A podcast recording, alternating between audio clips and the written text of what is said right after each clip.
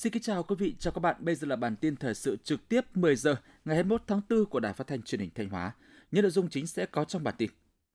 Khánh thành đền thờ Lê Văn Hưu tại di tích lịch sử quốc gia đền thờ Lê Văn Hưu, xã Thiệu Trung, huyện Thiệu Hóa. Hội thảo khoa học quốc tế Lê Văn Hưu và Đại Việt Sử Ký. Ngày hội văn hóa thể thao và du lịch gắn với khai trương du lịch Thác Mây Thạch Thành.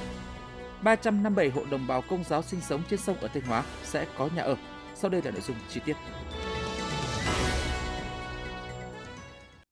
Thưa quý vị và các bạn, sáng nay ngày 21 tháng 4, Sở Văn hóa Thể thao và Du lịch phối hợp với Ủy ban dân huyện Thiệu Hóa tổ chức lễ khánh thành đền thờ Lê Văn Hưu tại di tích lịch sử quốc gia đền thờ Lê Văn Hưu, xã Thiệu Trung, huyện Thiệu Hóa.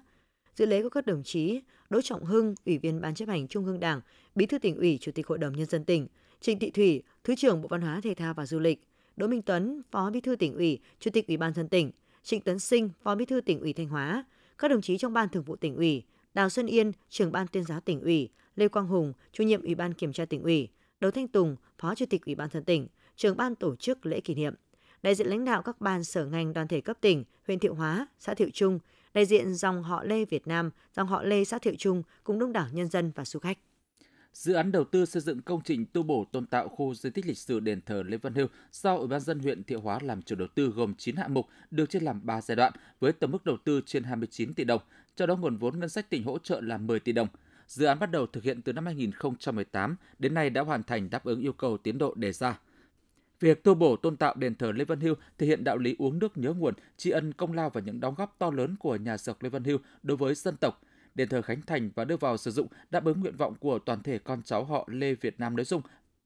Dự án đền thờ khánh thành và đưa vào sử dụng đáp ứng nguyện vọng của toàn thể con cháu họ Lê Việt Nam nói riêng và nhân dân cả nước nói chung, trở thành địa chỉ giáo dục các thế hệ trẻ về truyền thống văn hóa lịch sử, tình yêu quê hương đất nước. Tại buổi lễ,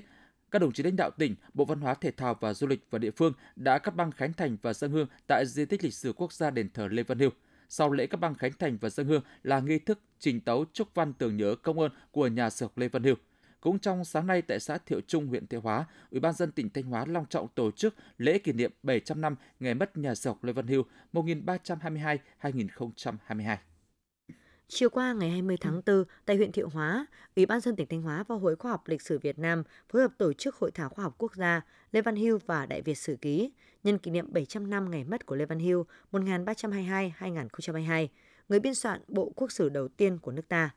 Dự thảo các đồng chí Trịnh Tuấn Sinh, Phó Bí thư tỉnh ủy, Đào Xuân Yên, Ủy viên Ban Thường vụ, Trưởng ban Tuyên giáo tỉnh ủy, Đỗ Thanh Tùng, Phó Chủ tịch Ủy ban dân tỉnh, đại diện Cục Di sản Văn hóa, Bộ Văn hóa Thể thao và Du lịch, các nhà khoa học, nhà nghiên cứu lịch sử, văn hóa, Tổ hội Khoa học Lịch sử Việt Nam, Viện Sự học Việt Nam, Trường Đại học Khoa học Xã hội và Nhân văn, các nhà nghiên cứu lịch sử văn hóa trong tỉnh, đại diện lãnh đạo các ban sở ngành cấp tỉnh và lãnh đạo huyện Thiệu Hóa.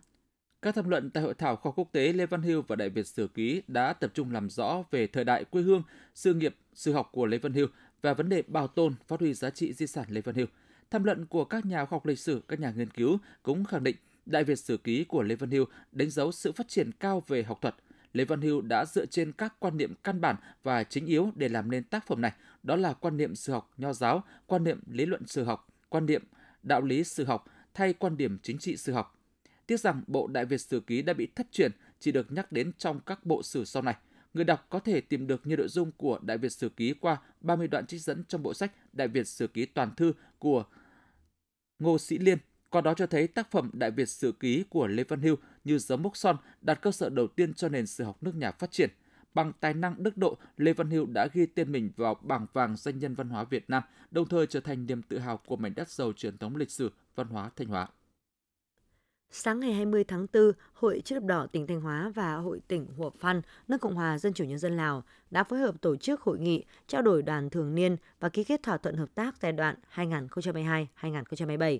Tham dự hội nghị có các đồng chí Nguyễn Hải Anh, Phó Chủ tịch, Tổng Thư ký Hội Chữ thập đỏ Việt Nam, Phạm Thị Thanh Thủy, Ủy viên Ban Thường vụ, Trưởng Ban dân vận tỉnh ủy, Chủ tịch Ủy ban Mặt trận Tổ quốc tỉnh, đại diện một số sở ban ngành và các địa phương liên quan của hai tỉnh Thanh Hóa Hủa Phan.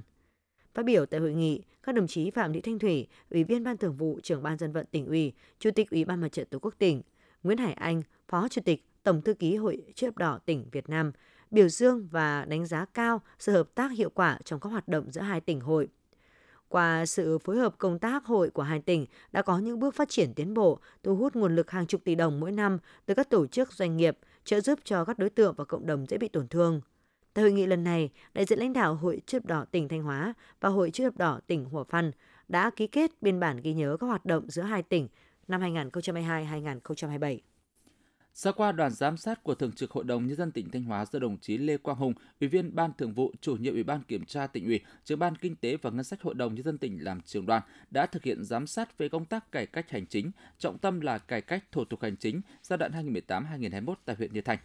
Theo báo cáo của Ban dân huyện Như Thanh, giai đoạn 2018-2021, công tác cải cách hành chính trên địa bàn huyện được chỉ đạo và triển khai đồng bộ hiệu quả. Ủy ban dân huyện Như Thanh đã ban hành 109 văn bản chỉ đạo tập trung vào nhiệm vụ cải cách hành chính, cắt giảm 40% thời gian giải quyết thủ tục hành chính. Ủy ban dân các xã thị trấn cắt giảm 30% thủ tục hành chính. Trên trang thông tin điện tử của huyện đã tiếp nhận gần 2.000 hồ sơ, trong đó tỷ lệ hồ sơ giải quyết đúng hạn đạt 99,3%.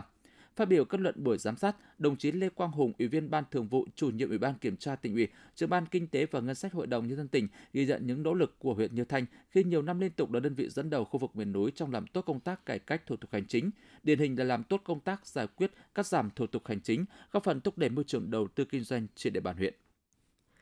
Chiều qua ngày 20 tháng 4, đoàn giám sát của Thường trực Hội đồng Nhân dân tỉnh do đồng chí Nguyễn Quang Hải, Phó Chủ tịch Hội đồng Nhân dân tỉnh làm trưởng đoàn đã có buổi giám sát việc thực hiện công tác cải cách hành chính, trọng tâm là cải cách thủ tục hành chính giai đoạn 2018-2021 tại Sở Tài nguyên và Môi trường. Kết luận buổi giám sát, đồng chí Nguyễn Quang Hải, Phó Chủ tịch Hội đồng Nhân dân tỉnh, trưởng đoàn giám sát, đánh giá cao kết quả đạt được trong công tác cải cách hành chính, trọng tâm là cải cách thủ tục hành chính của Sở Tài nguyên và Môi trường trong giai đoạn 2018-2021 Đồng chí nhấn mạnh, Sở Tài nguyên và Môi trường là đơn vị có số lượng hồ sơ thủ tục hành chính phải giải quyết nhiều, tính chất công việc phức tạp, đặc biệt là các thủ tục liên quan đến lĩnh vực đất đai. Vì vậy, đồng chí Phó Chủ tịch Hội đồng Nhân dân tỉnh đề nghị trong thời gian tới, Sở Tài nguyên và Môi trường tiếp tục coi trọng công tác lãnh đạo chỉ đạo, tổ chức thực hiện nhiệm vụ cải cách hành chính, tập trung tháo gỡ khó khăn vướng mắc cho người dân doanh nghiệp.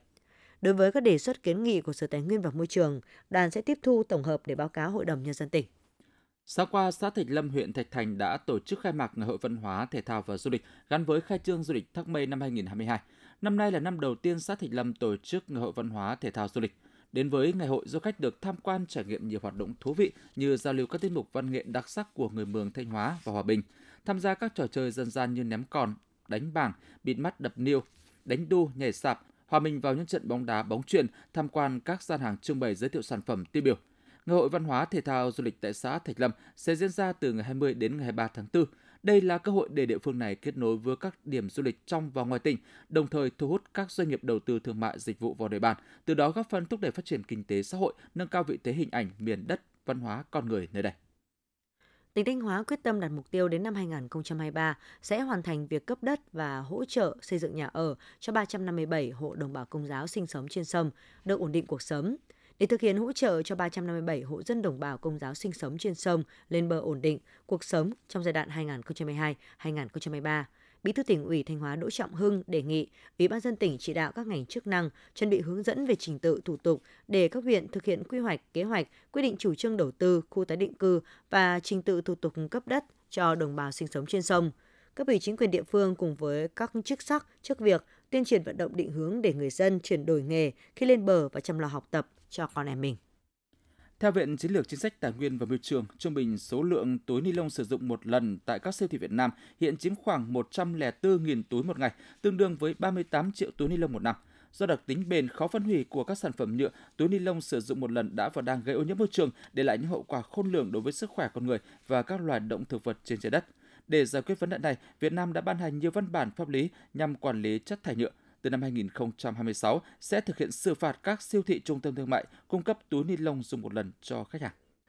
Từ ngày 16 tháng 4 đến ngày 20 tháng 4, đoàn quân y Bộ Quốc phòng đã trực tiếp khám chữa bệnh và phát thuốc miễn phí cho hơn 3.000 người dân tại thị trấn Trà Lĩnh, huyện Trùng Khánh và khoảng 2.000 người dân thị trấn Tà Lùng, huyện Quảng Hòa, tỉnh Cao Bằng. Đoàn công tác gồm nhiều y bác sĩ có kinh nghiệm của các cơ sở y tế lớn như Bệnh viện Quân đội 108, Bệnh viện Quân y 103, Bệnh viện Quân y 354, Bệnh viện Quân y 10, Bệnh viện Quân y 91, Viện Y học Dự phòng Quân đội và Quân y Bộ đội Biên phòng đã trực tiếp thăm khám điều trị, tư vấn sức khỏe cho người dân như xét nghiệm máu, siêu âm, điện tim, chụp X-quang, thực hiện thăm khám điều trị nha khoa, nhi sản khoa cho người dân, thăm tặng quà một số hộ gia đình chính sách tại địa phương. Quý vị và các bạn vừa theo dõi bản tin 10 giờ của Đài Phát thanh Truyền hình Thanh Hóa. Mời quý vị tiếp tục đón nghe chương trình tiếp theo của đài chúng tôi.